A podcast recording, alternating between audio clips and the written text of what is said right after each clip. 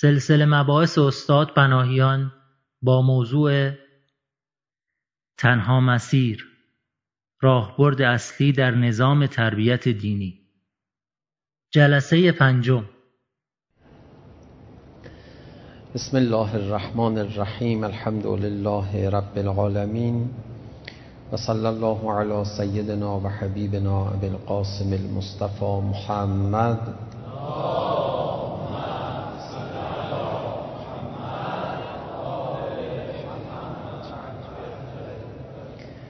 و آله الطیبین الطاهرین المعصومین سیما الحجه بقیت الله الاقدم روحی و ارواح العالمین له الفدا و اللعن الدائم علی اعدائهم اجمعین الی قیام یوم الدین. رب اشرح لی صدری و یسر لی امری واحلل عقدة من لسانی یفقهوا قولی. دوستان، از شب اول اگر بحث رو دقیقاً پیگیری کرده باشن، ما به این شیوه بحث رو آغاز کردیم. با یک مسئله شروع نکردیم، با یک موضوع شروع کردیم. موضوع ما به طور مشخص جهاد اکبر بود، جهاد با نفس یا مخالفت با هوای نفس بود. تعابیر مختلفی که در روایات و آیات کریمه قرآن مطرح شده. درباره این موضوع سوال بسیار مهمی رو ما مطرح کردیم و بعد کم کم تبدیل شد به مسئله ما. گفتیم که چرا پیامبر گرامی اسلام جهاد که واقعاً اوج اعمال خوبه، که درش یک اوج دیگری هم هست به نام شهادت، جهاد با اون سختی، با اون عظمت، اون رو فرمودن جهاد اصغر، و در مقابل اون جهادی رو مطرح کردن به نام جهاد اکبر. آیا واقعاً مبارزه با نفس و جنگ کردن با تمایلات نفسانی جهاد، اون هم جهاد اکبر، جنگ و دوران دفاع مقدس مثلا در زمان ما در مقابل جهاد اکبر یک پدیده کوچکتر است؟ با این سوال و با اون موضوع بحث رو آغاز کردیم. بعد به این موضوع چند تا آگاهی و اطلاع دیگه هم اضافه کردیم. اثباتشو گذاشتیم بمونه برای بعد. اون آگاهی های دیگه که به این موضوع اضافه کردیم این است که اساساً در مقابل خداپرستی یک پرستش بسیار بد و کلیدی وجود داره و اون پرستش هواست که میشه نقطه مقابل جهاد با نفس. روایتش هم براتون خوندم که نزد خداوند متعال منفورترین خدایی که پرستش می شود هوای نفس است. و بعد شروع کردیم، گفتیم که در روایات مبارزه با هوای نفس، مبارزه با نفس رو نظام دین اعلام کردن. نظام دین یعنی چی؟ یعنی نخ تسبیح دین. این هم در متن روایات، از متن روایات کمک گرفتیم. خب از اون طرف در مقایسه با جهاد و شهادت در راه خدا، دفاع مقدسی به اون عظمت، یه مفهومی مطرح شده به نام جهاد اکبر. از این طرف میبینید این جهاد اکبر فقط بزرگتر از جهاد و جنگ در راه خدا نیست، بلکه نظام دهنده به دینه و نقطه مقابل دینداری یا خداپرستی هم هواپرستیه.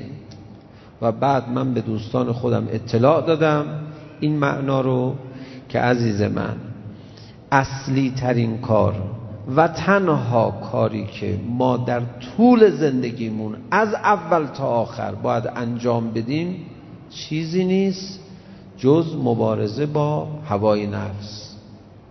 یه حرف شب اول زدیم، حالا یا فوقش با شب دوم قاطیش بکنیم دیگه اینجوری میشه.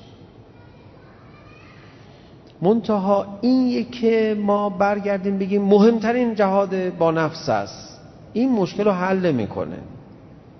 برای اینکه ما همین حرف ساده رو بپذیریم و قبل از اینکه بپذیریم بفهمیم، دوستان من، ما باید عمیقاً متقاعد بشیم به اینکه جهاد با نفس محور بندگی و زندگی ماست. بنده قبول ندارم 99% این کسانی که شنیدن جهاد اکبر، جهاد با نفس رو درست فهمیده باشن. بنده قبول ندارم، چیکار کنم؟ حالا خودم هم نادونتر از همه، ما بحث دیگریه. خودم هم عقبتر از همه هستم، حتی در عمل که دیگه هیچی، اصلا وضعم افتضاح‌تر از بقیه است. ولی میبینم که اون توجه لازم به معنای محور بودن جهاد با نفس در آدم‌ها نیست، تلقی درستی وجود نداره. دیشب در مقدمه بحث عرض کردم که ما می‌خوایم یک نگاه رو تغییر بدیم، یک نگرش رو تغییر بدیم. خب برای این که بفهمیم عمق فاجعه رو، بفهمیم عمق این معنا رو که یعنی چی محور مبارزه با هوای نفسه و این بشه تنها دغدغه، اصلی ترین دغدغه و همه توجهات ما در زندگی، باید این مقدار با هم گفتگو کنیم. بعد از این که جا افتاد انشالله، بعد بریم سراغ چگونگیش، کدوم هوای نفس، چجوری مبارزه کنیم با هوای نفس، کدوم تمایل رو باید بزنیم، چقدر باید بزنیم، اون بحث بعدیه. فعلا ما باید ببینیم که اصلا این موضوع برای ما روشن میشه یا نه. اگه روشن شد، فهم ما رو و ذهن ما رو تسخیر خواهد کرد، همیشه در ذهن ما حضور خواهد داشت و یک مراقبت دائمی و مؤثر و موفق رو به ما نوید میدهد. ما که آدمی بدی نیستیم که، حالا من بد باشم، شما که آدمای خوبی هستین، چرا انرژیاتون هرز میره؟ چرا باید بگذارید توانتون به تحلیل بره و مراقبت نکنید؟ چون معمولا همه فکر میکنن 100 تا موضوع رو باید مراقبت بکنن. بهش میگه آقا جون نه، تو یه موضوع رو باید مراقبت بکنی. این 100 تا موضوع رو یه موضوع کردن برای آدما نیاز به فهم عمیق داره. فدات بشم، تو نیاز به درگیری با حرص و حسرت و حسادت نداری، تو نیازی به درگیری با موضوع صداقت و صبر و خیلی چیزای دیگه نداری، تو نیاز به درگیری با موضوع تکبر و تواضع نداری، تو نیاز به درگیری با خیلی چیزا نداری، فقط یه مسئله داری، همون یه مسئله رو حل کن. میگه آخه چه جوری؟ با این باید جا بیفته عزیز من. سختی‌هاش هم بیشتر انشالله میتونی تحمل بکنی. خب تا اینجا بحث اینجوری شد. امیدوارم من شب‌های بعد دیگه به مقدمه بر نگردم. چرا جهاد با نفس؟ حرفایی که شب‌های گذشته زدیم رو دیگه تکرار نمی‌کنم، با یک اشاره به گونه دیگری به این سوال شروع می‌کنم به پاسخ دادن. اولا دوستان من، میدونید جهاد با نفس کار سختیه، ولی من به شما عرض بکنم، شما که میخواید مبارزه کنید با دوست داشتنی هاتون و این کار سختیه، به شما عرض بکنم شما در مبارزه با نفستون تنها نیستید، خدا و دنیا و هستی شما هم با نفس شما میجنگن. چه آدم خوبی باشی، چه آدم خوبی نباشی، تنها نیستی. یعنی اینا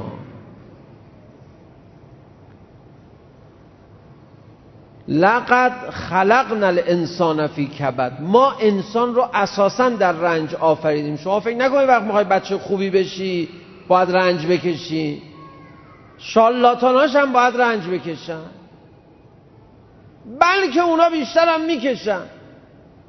نه آقا ما که میبینیم بیشتر خوشی میکنن، تو دروغ میبینی، تو درست نمیبینی، حرف خداست. لقد خلقنا الانسان فی کبد، نه لقد خلقنا المؤمن فی کبد. ما انسان رو در رنج آفریدیم. کسی نمیتونه رنج رو در زندگیش حذف کنه. رنج رو دیشب ترجمه کردیم در یک عبارت، بفرمایید رنج یعنی چی؟ رنج یعنی چی بفرمایید؟ اتفاقی که خلاف دوست داشتنی من رخ میده. خوشی یعنی چی؟ اتفاقی که مطابق دوست داشتنی من رخ میده. خیلی معناش واضحه. من کاری ندارم به آدمای نادانی که میخوان بیدینی کنن به دلیل اینکه رنج خودشونو کاهش بدن. من کاری ندارم به اون آدمایی که میخوان دینداری نکنن مبادا سختشون بشه. من به شعور اون آدما که موجود نیست کاری ندارم. من با شما صحبت میکنم. هر کسی بیدینی بکنه رنجشو کاهش نمیده، و تو اگر میخوای دینداری بکنی رنج تو افزایش نمیدی. مبارزه با هوای نفس تو فقط کار تو نیست علیه خودت، کار دنیای تو هست علیه تو، کار خدای تو هست علیه تو. تو هر کی میخوای باش. خدا نمیذاره آب خوش از گلوت پایین بره، همین است که هست.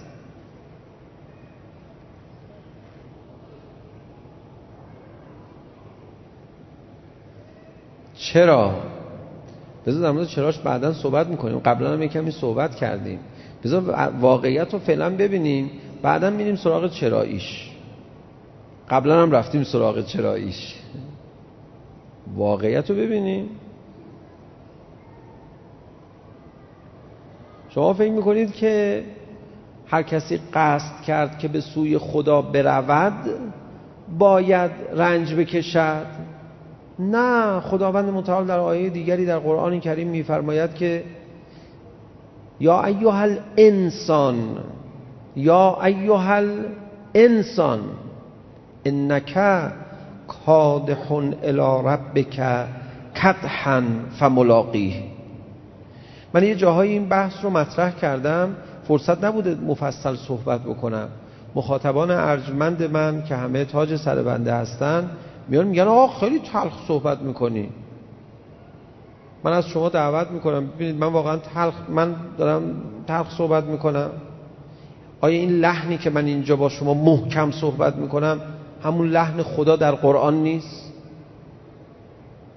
یا ایها الانسان انک کادح الی ربک کدحا فملاقیه. ترجمه کنید این آیه قرآن رو. خدا چی رو میخواد به ما بفهمونه؟ چرا انقدر محکم و با تأکید با ما حرف میزنه؟ میفرماید انسان، مؤمن هستی، کافر هستی، هرچی هستی باش، انسان تو در این مسیر قرار گرفتی، به سوی خدا میروی تا خدا را ملاقات کنی. این سرنوشت محتوم توست و سیر تو به سوی خدا با سعی و سختی همراه است. آن هم چه سختی؟ کادحن کدحن فملاقی.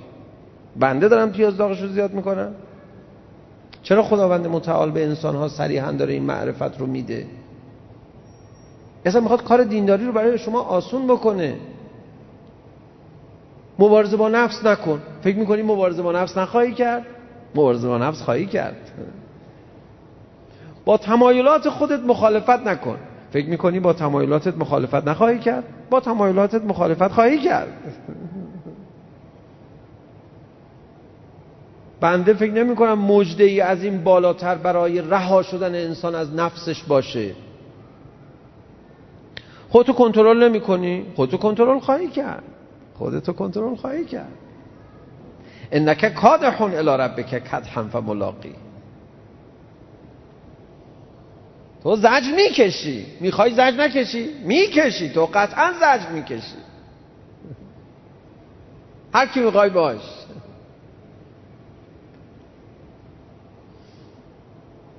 تو مبارزه با نفس میخواهی نکنی، تو مبارزه با نفس خواهی کرد.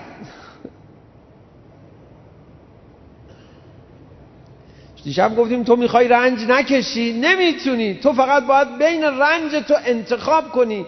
من دارم امشب یه چیز دیگه میگم دوستان، وقت فکر نکنید من همون حرف دیشبو میزنم.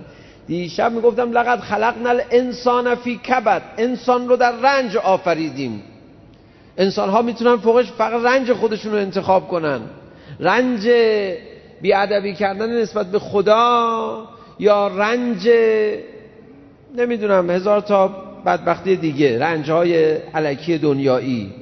رنج می‌کشی قطعا، من نمیذارم کسی قصر در بره، من یعنی از جانب خدا دارم الان صحبت میکنم. ولی امشب دارم یه چیز دیگه میگم، فدات شم. متوجه هستن دوستان من، سروران من؟ میگم تو میخوای جدا از رنجی که میکشی مبارزه با نفس نکنی؟ تو مبارزه با نفس خواهی کرد.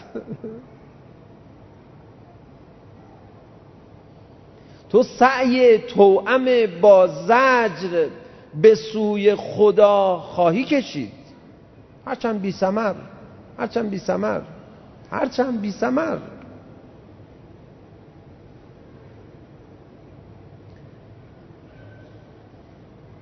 خداوند متعال نگاهش تو قرآن خیلی نگاه ویژه‌ایه، اصلا با نگاه ما خیلی فرق میکنه.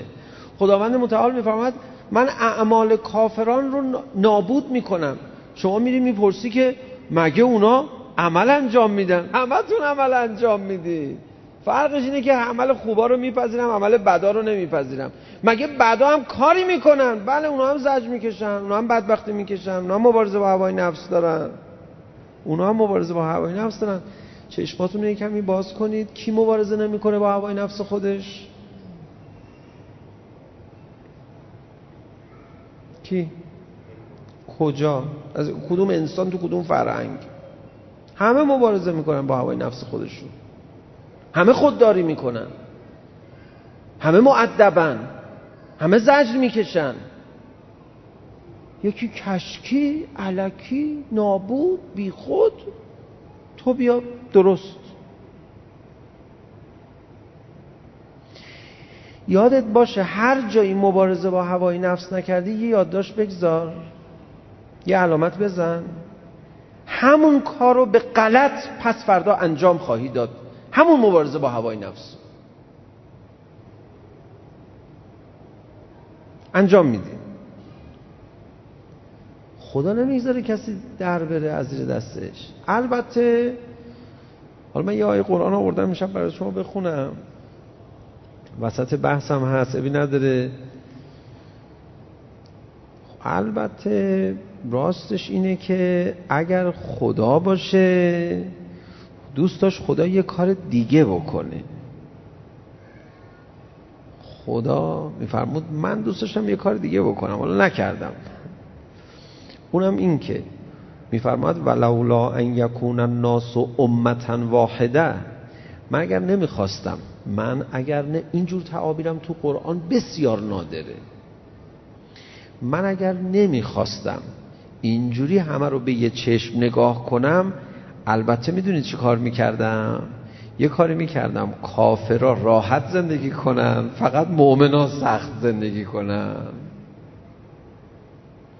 ولی خب من دیگه لطف کردم، نخواستم این کارو بکنم. و اگه این کارو میکردم ما الان، من که تو مسجد نبودم، حالا شما با سخنرانی کی میرفتید؟ چند تاتون میرفتید؟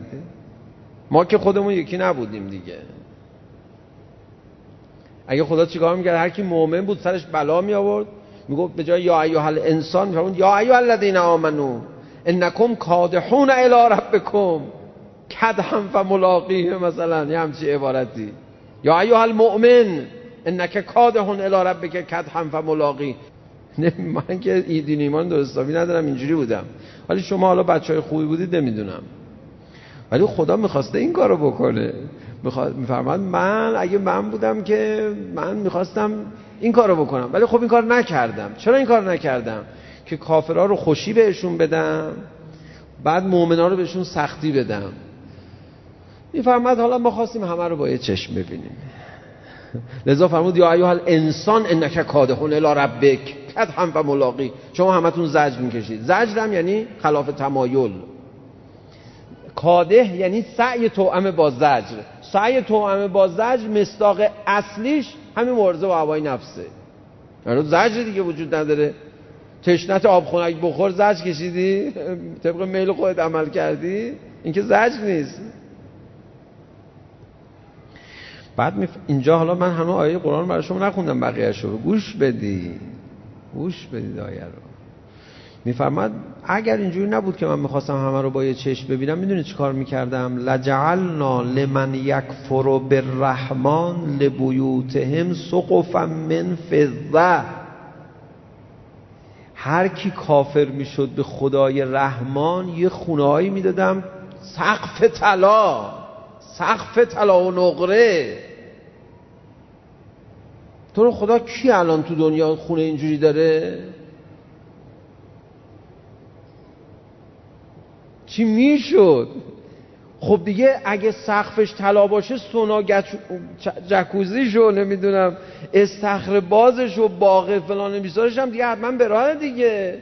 حالا یه نمونهش یه چشم خدا داره میفرماد و معارج علیها یظهرون، برج و باروهایی بهشون میدادن برن کیفشو ببرن، آسوده شو جانی مکن. تو که خدا رو نمیخوای به زجر بکشی. ولی خب حالا من دیگه این کار نکردم، رد کردم، کوتاه اومدم، همتون رو اذیت میکنم.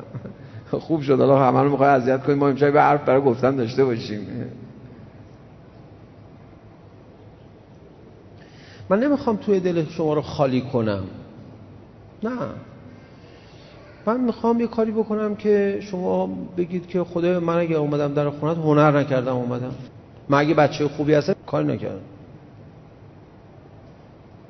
نری اینجا پیش مامانت بگو من تا سحر نشستم گریه کردم مامان تحویل بگی. چی کار کردی مثلا؟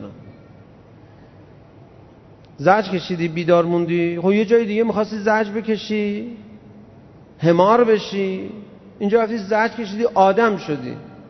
زجرش که مشترکی. که جهنمی ها میدونین برای چی میسوزن؟ میدونید از چی میسوزن جهنمی ها؟ نمیدونید دیگه، دلشون خبر نداری، جهنمی نیستی، الحمدلله نمیفهمی دیگه دلشون چه خبره دیگه. من بذار بهتون بگم جهنمی ها از این میسوزن که قد همونا زجر کشیدن، بعد به واسطه زجرشون میان جهنم. تو زجر کشیدیم و میری بهش. جفتشون کشیدن. اینجاست که پیامبران الهی و امامان معصوم تا صبح هر شب گریه میکنند برای سعادت مردم، زجه میزنند در خونه خدا. اینجاست که اولیاء خدا حق حق گریه میکنند برای آدم ها، دلشون میسوزه، کاش دنیاشو خوش بود، کاش یه طرفو میبرد. اینجاست که خدا میفرماید خسرت دنیا و الاخره.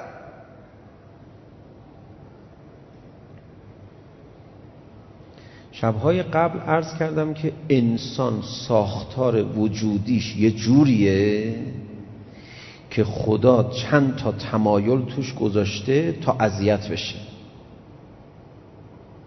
انسان اینجوریه، انسان نمیتونه همه دوست داشتنی‌های خودش رو پاسخ بده. بدبخته، بیچاره است. بدبخت نیست، بیچاره است. خوشبخته ولی بیچاره است. خدا انسان رو میخواست زجر بده، چجوری زجر داد؟ چند تا دوست داشتنی تو گذاشت تو دلش. این بیچاره شد این وسط، هم خدا رو دوست داره هم دنیا رو دوست داره. زجر شروع شد. این راز مبارزه است. تو دنیا هم دنیا رو دوست داری، چند جور دوست داری، هم تنوع دوست داری، هم اهل انسی. آقا تکراری برات موسیقی بزنم یا جدید بزنم؟ میگه جدید بزن. نه تکراری چه قشنگ بود، تکراری قشنگ بود، خب تکراری بزن. نه جدید بزن. خب بالاخره گیت شدی، تو چی کار میخوای بکنی؟ هم نوگراه هم سنتگراه، و هم نوگریزه و هم سنت گریز. امیرالمومنین فرمود اعجب عجائب در عالم قلب انسانه که جمع ازداد توشه. اینجوری زجرت میده خدا دیگه. ببین مبارزه با نفس از کدام نقطه هستی شناسانه تو وجود انسان آغاز میشه؟ از علاقه های متضاد. همینو دوست داری، همونو دوست داری، سر دوراهی چیکار کنم، هر کدومو ترک کنی. این ساده ترین مدلش که دارم عرض میکنم. مدل دیگه‌اش چیه؟ به خاطر رسیدن به هر دوست داشتنی باید چند تا دوست داشتنی زیر پات بگذاری. فوتبال دوست داری؟ بله. باید بری میخوای بری شهرآورد ببینی. خب باید چند ساعت بری تو کارتون بخوابی.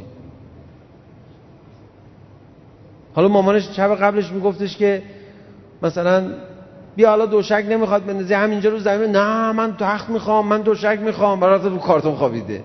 همونها داره مبارزه با نفس میکنه.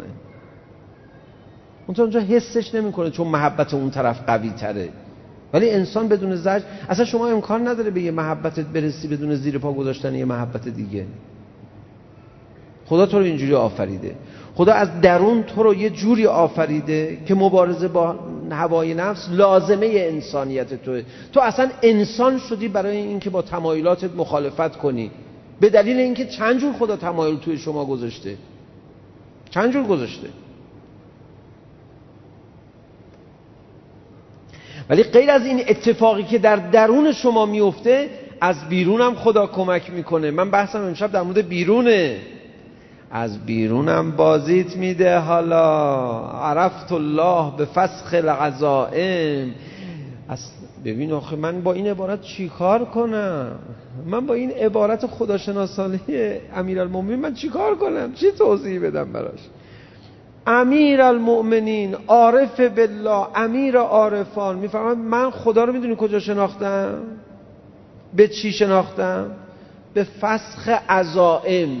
فسخ عزائم یعنی چی؟ فارسی خودمونی پایین شهری ترجمه کن. به اون جایی که خدا حال میگیره.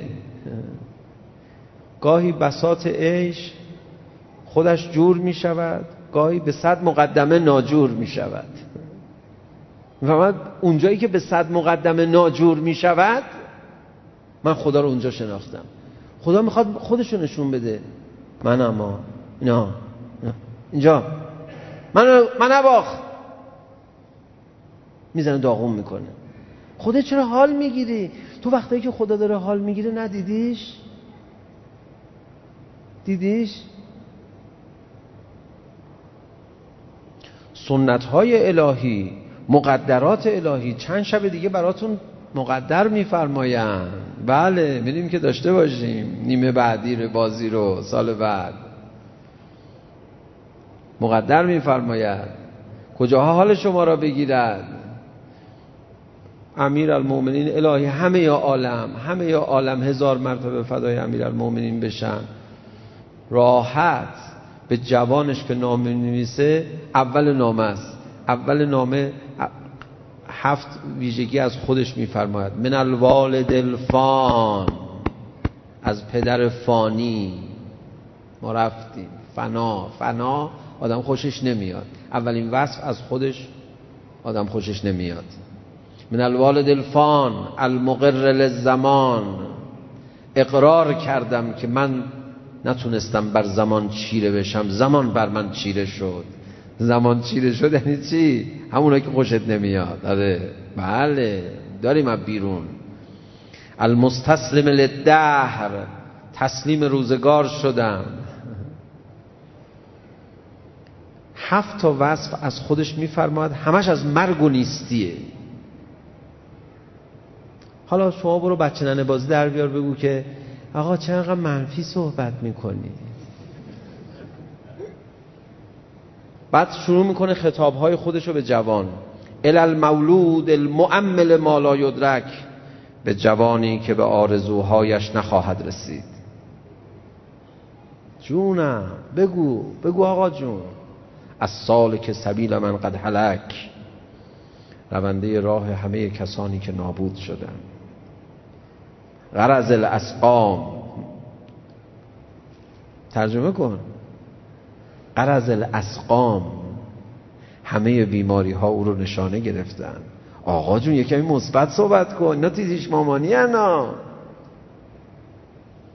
رهینت الایام، رهینت الایام، به جوانی که همیشه در گروه روزگاره. ما اصطلاحا میگیم هشتش گروه شیششه، نهش گروه نمیدونم چی.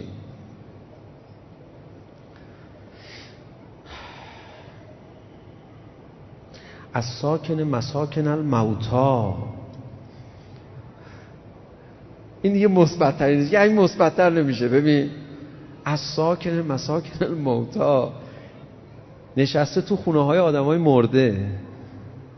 قبلا اینکه دیگه اینجا بود مرد، اینم خونت مبارک باشه. با چی رو میخوای حل کنی؟ صورت مسئله من پاک میشه.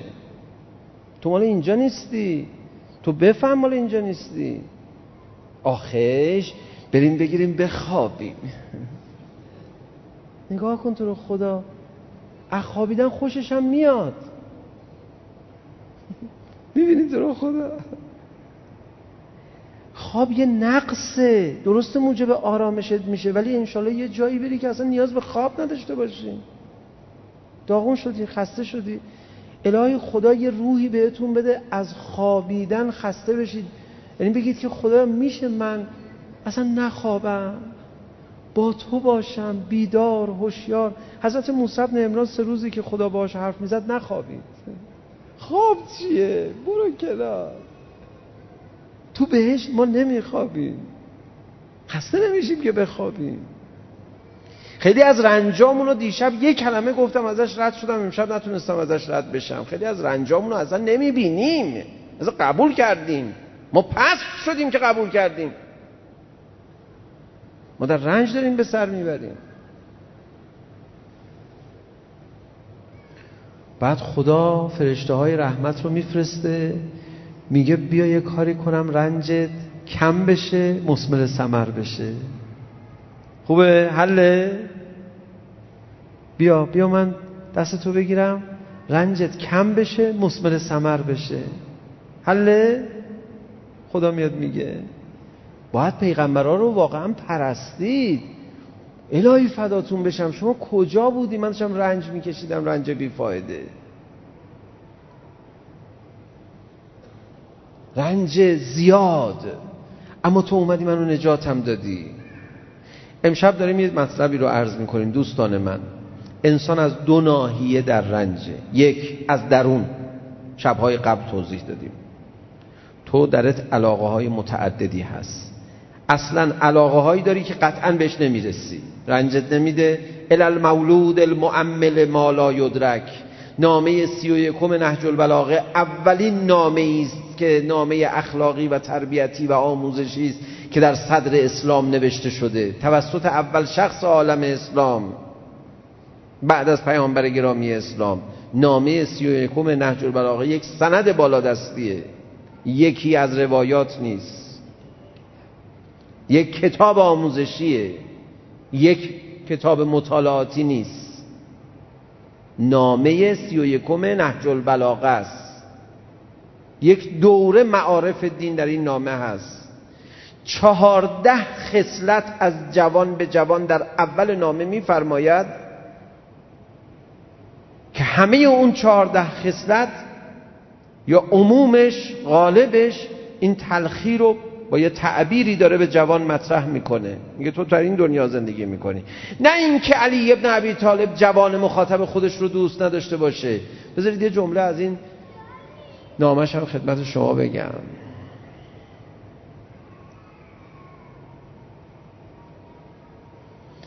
ما رفتیم مکان نبرد صفین.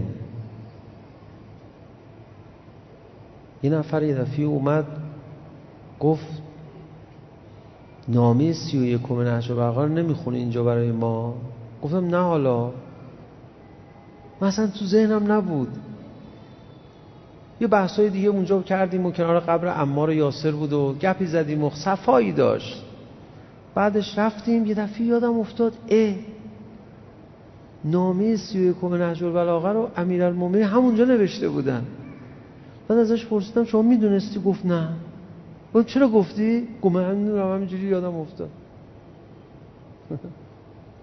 با یه داغ و حرارتی امیرالمومنین اونجا نامه رو نوشته، نشسته کنار یه سنگ.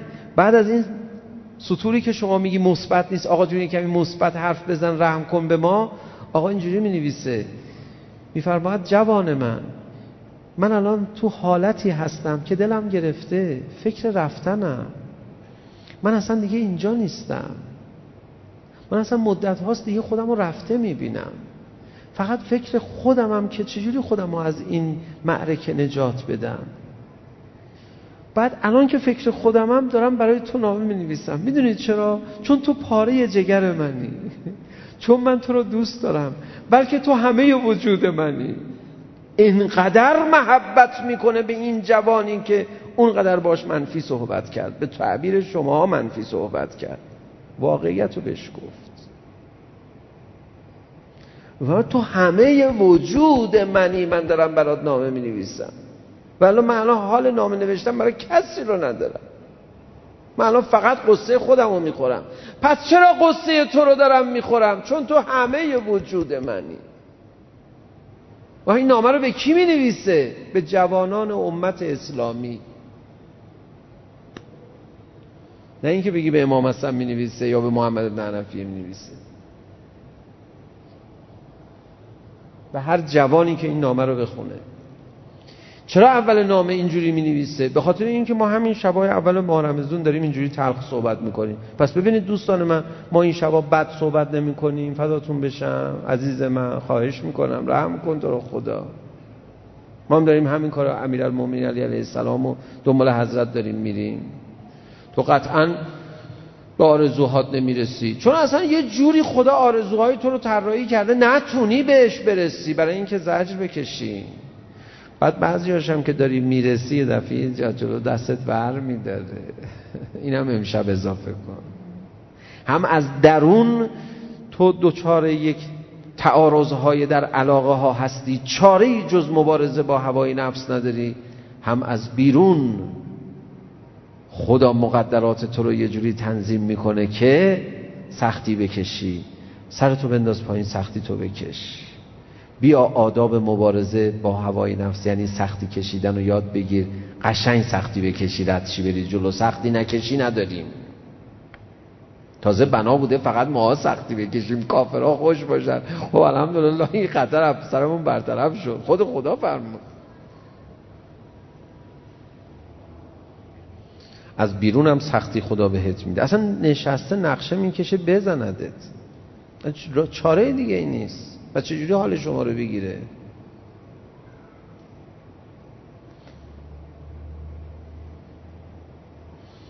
تو جبهه یک کسی افتاد زمین، ترکش خورد، این شلوپلا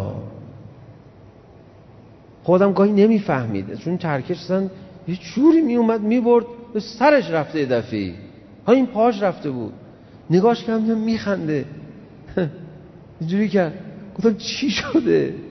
خوردن زمینش رو دیدم، من چی؟ من باهم رفت. انشالله به اینجا برسیم. می زننت لبخم مثل زمین.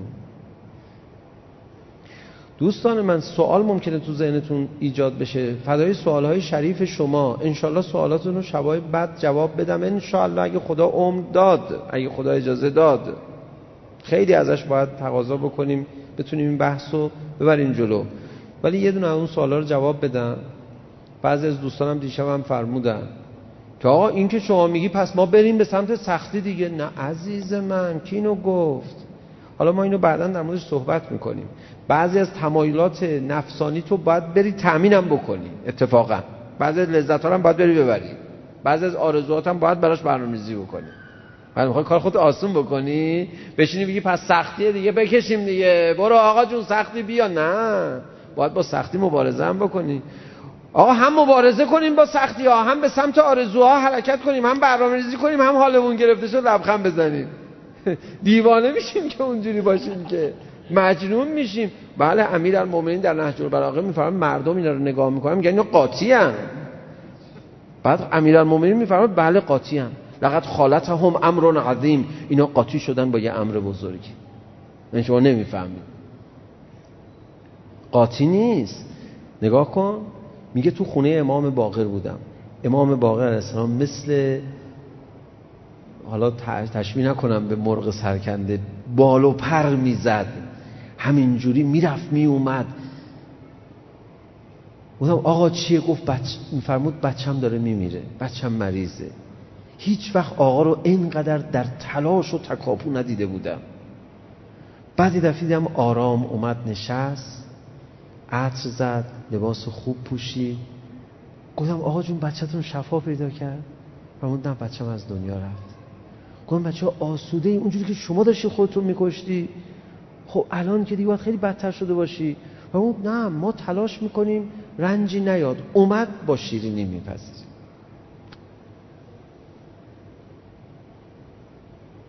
حله؟ جواب نمیاد. حله؟ این خیلی از اون سوالا رو جواب میده ها.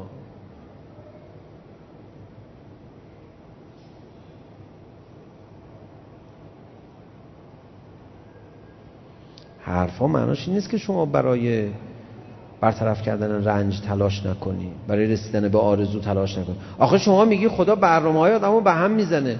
خب اصلا معناش این نیست که شما برنامه نریزی. خب برنامه نریزی که چجوری به حالتو بگیره؟ برنامه بریز که یکی دوتاش حالتو بگیره، که حالت گرفته بشه دیگه. نمیشه که. کلا لذت ها رو پس منصرف بشیم. نخیر، خیلی بیجا میکنیم. کلا لذت ها رو منصرف بشیم. لا تنس نصیبک من الدنیا، میفرماد دنیا تو فراموش نکن. برو خوشیاتون بکن.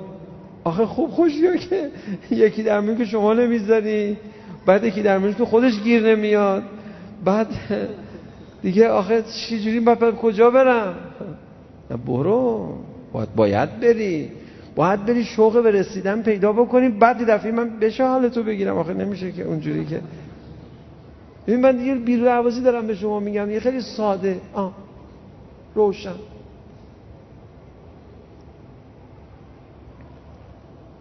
آقا شما میگفتی بعضی از زجرا رو اصلا برو انتخاب کن. بله، بعضی از زجرا رو برو انتخاب کن، بکش به سمت خودت. بعضی از زجرا رو ازش فرار کن. بعضیاش که داری فرار میکنی خدا حالتو میگیره. لبخند بزن. بابا حداقل کاش برنامه‌ریزی نمی‌کردیم. خب الان خیلی حال آدم گرفته میشه، بعدش لبخند انصافا مشکله.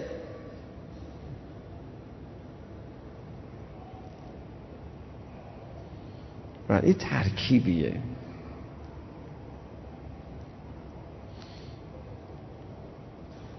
با یک حرف فوق‌العاده بحث رو ناتمام بگذارم.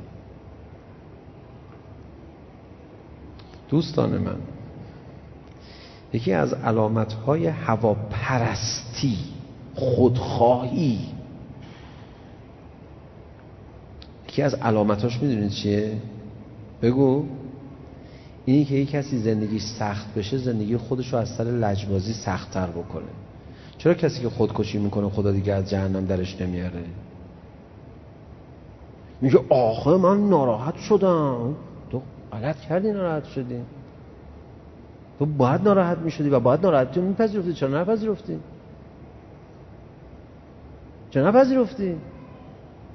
آخه من دوست نداشتم. آخه دوستان من، یادتون باشه اگه نقاشی دارید میکشید یه دفعه خراب شد کاغذتون رو پاره نکنید. نه، یه تیکش خراب شده، تو همشو خراب کردی. چرا اجازه نمیدی خدا حالتو بگیره بعد لبخند بزنی؟ لبخند بزن. من فوق‌العاده ترین دستورات عرفانی رو دارم به شما عرض میکنم. حالا شما نبین من آدم در به داغونیم، آخرشه.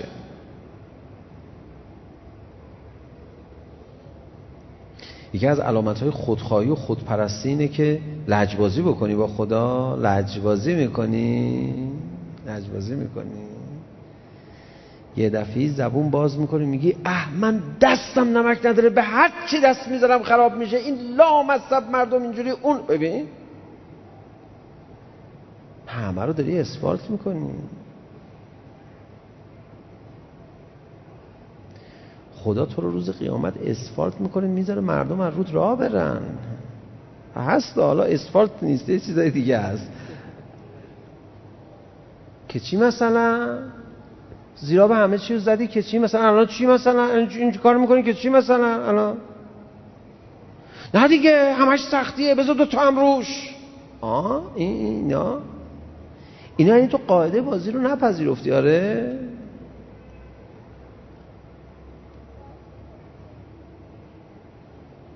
اینجور آدم ها تناب میذارن خودشون رو آویزون کنن، خدا ببینه وقتشون برای مردن تموم نشده یه دفعه تنابه رو پاره میکنه با مغز میخوره زمین. میره دکتر، های دکتر سرم داغوی شد، تو که بخواستی بمیری حالا تحمل کن دیگه، بدشانسی میاره. لجبازی میکنی با من.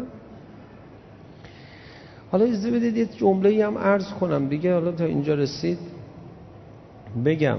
پیامبر گرامی اسلام وقتی رفت بودن معراج دیدن توی جهنم خانوما زیادن تعدادشون، حالا نه اینکه زیادی باشه یا تعدادشون زیاد بود دیگه، زیادتر از مردها بود یا نه، من دیگه اونجا نبودم ببینم دقیق آمار قابل توجهی بود. فرمودن اینا همه کافرن؟ جبرئیل امین فرمود نه، اینا کفران نعمت میکنن. رسول خدا فرمود چجوری کفران نعمت میکنن؟ جبرئیل امین توضیح داد اینا وقتی یه بدی از شوهرشون میبینن میگن ما هیچ خیری ازت ندیدیم، خدا خیلی بدش میاد از کفران نعمت.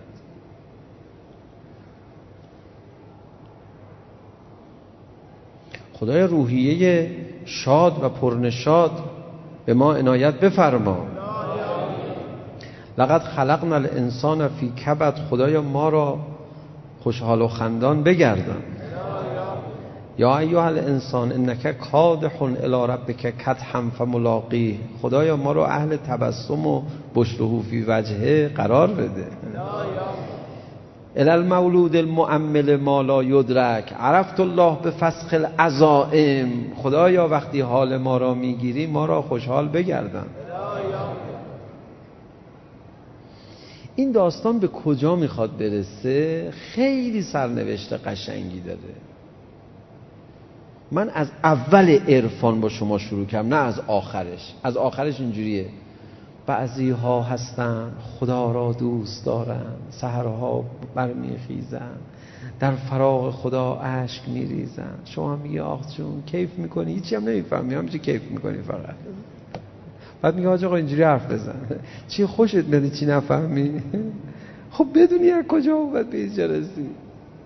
همین بلاها رو سرش آوردن اونجوری شد، بیخود شد. خدا تا بی خودت نکنه ولت نمیکنه. من یکی از حرفای چندین جلسه بعد اومدم زدم جمعش میکنم. اول میفرماد دوست داشتنیاتو بذار کنار، میرسه به خودت، خودتو سرشو ببر. اون اولشه که اسماعیلتو ذبح کن، بعد نوبت خودت میرسه. موقع قربانی کردن خودت. پیام فرستاد. بحث امشب ناتمام ماند، تقریبا شبیه بحث‌های شب‌های قبل و شب‌های بعد هم اینطور میشه، چون ما گفتم نمیخوایم یه اطلاع جزئی به هم دیگه بدیم، میخوایم یه نگاه رو عوض بکنیم.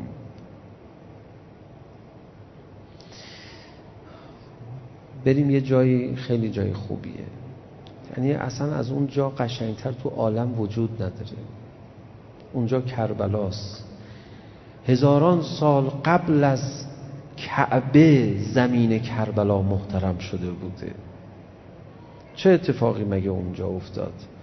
پیام فرستاد حسین من، این روزه ها و این مقتل هایی که نوشتن اینا مال یه بخش اندکی از کربلاست، یه بخش اعظمش فقط تو این روایته. ای خدا امشب چی میخوای به ما بدی؟ چه لطفی میخوای به ما بکنی؟ ما رو کجا برده امشب؟ پیام فرستاد حسین من، ازت قبول کردم. تمام شد. کی اینو فرمود؟ به حضرت ابراهیم کی اینو فرمود؟ وقتی اسماعیلشو گذاشت ذبح کنه، خدا فرمود ابراهیم قبول کردم، بس اونش. ولی به حسین که اینو فرمود وقتی که اسماعیلش ذبح شده بود، عباسش، اونش، جعفرش، علی اصغرش، اسماعیلهاش، اهل بیتش، همه آماده اسارت بودن. بعد اینجا فرمود حسین من قبول کردم ازت، بس دیگه اهل عرش و کرسی، آسمان و زمین کسی طاقت نداره این صحنه ها رو ببینه. من ازت قبول کردم، مقدرات و آماده ایم تغییر بدیم، اوضاع رو عوض کنیم، تو به قتل نرسی حسین من. نظرت چیه؟ به عهده خودت میگذارم. امام حسین عرضه داشت خدایا اگر به عهده منه، من میخوام برم، بگذار این راه رو تا آخر برم. خدا چی فرمود؟ ای خدای حسین، این عظمت حسینه ها، فرمود حسین من اگر شهید بشی یا شهید نشی، یک ذره عزتت، قیمتت پیش من عوض نمیشه. الان تو یه قیمتی داری، شهیدم بشی دیگه قیمتت پیش من بالاتر نمیره، باز خودت انتخاب کن. اگه میخوای بیا و این راه رو الان تمومش کنیم. میخوام بگم دیگه انگار خود خدا هم صبرش تمام شده بود.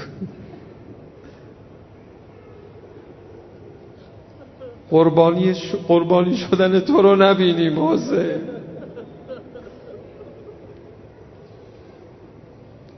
مادرش فاطمه زهرا داشت زجه میزد، نمیدونم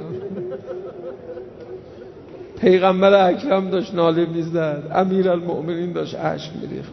قربانی شدن خودت رو نبینیم حسین. قبوله آقا، همه چی قبول.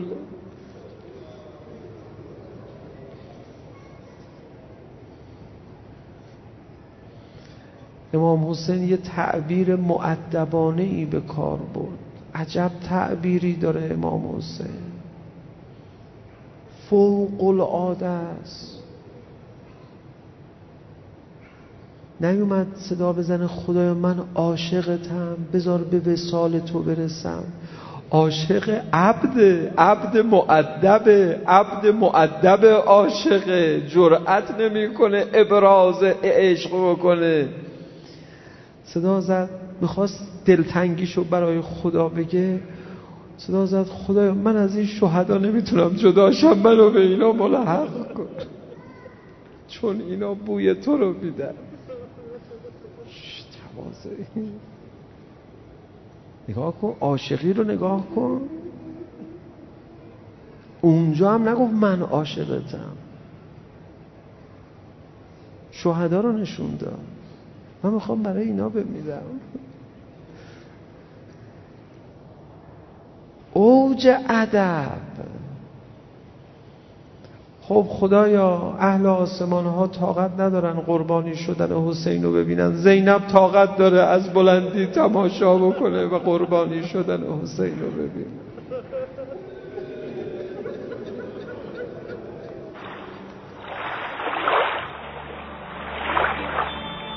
بیان معنوی نقطه آی